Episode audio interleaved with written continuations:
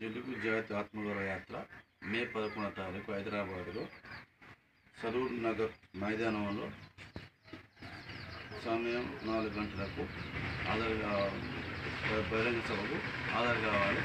అంటే ప్రపంచంలో తెలుగు తెలుగు వాళ్ళు అందరూ ఏర్పడుతున్న తెలుగు వాళ్ళందరూ ఒక ఐక్యత ఉన్నట్టు మన యొక్క తెలుగు భాష కనుమరుగు అంతరించిపోకుండా మనం కూడా అందరం అందరం ఉండి మన యొక్క తెలుగు భాష తెచ్చుకొని మన యొక్క మనవి.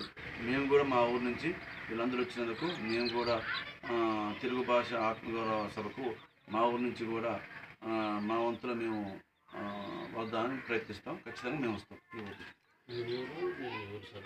నేను గ్రామం మాది రాయపాడు.